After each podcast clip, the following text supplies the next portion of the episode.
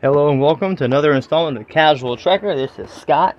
So I was able to get my hands on a uh, release schedule from one of my admins in one of my groups, posted it in the group chat, and I must say I'm very excited about this. Got January 20th and 27th. We have Prodigy 8 and 9. February 3rd, Prodigy episode 10.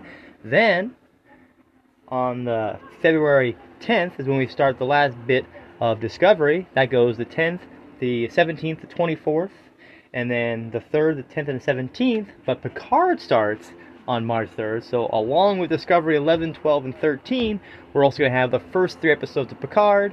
And then March 24th through the 28th, it goes Picard only. And then on May 5th, the final episode of season 2 of Picard, followed by Strange New Worlds episode 1. And then that goes on from May 12th all the way through July 7th.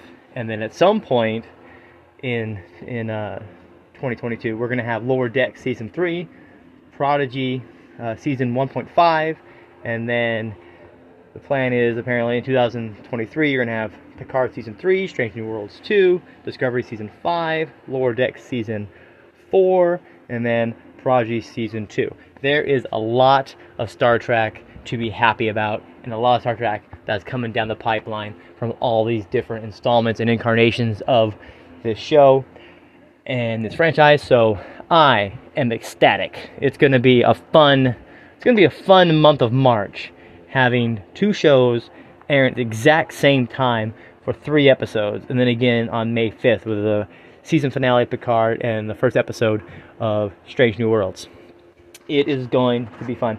I'm going to put a picture of the release date underneath uh, inside the comments of this podcast that I'm posting. So I'm going to put this one in all three of the groups just because. So yeah, that's a lot to be excited about. And I'm hoping as time goes on, we get closer into the area of uh, June, maybe we'll uh, get a little bit more intel on what season three is going to look like or where it's going to be placed at. But at the moment, it looks like we might be having just not one year of Star Trek um, from beginning to end. Looks like we might even be going into multiple. We have no downtime, which hasn't happened ever. So it's a great time to be a Star Trek fan. Love it or hate it, Star Trek is going to be giving us a lot of new content. So I can't wait.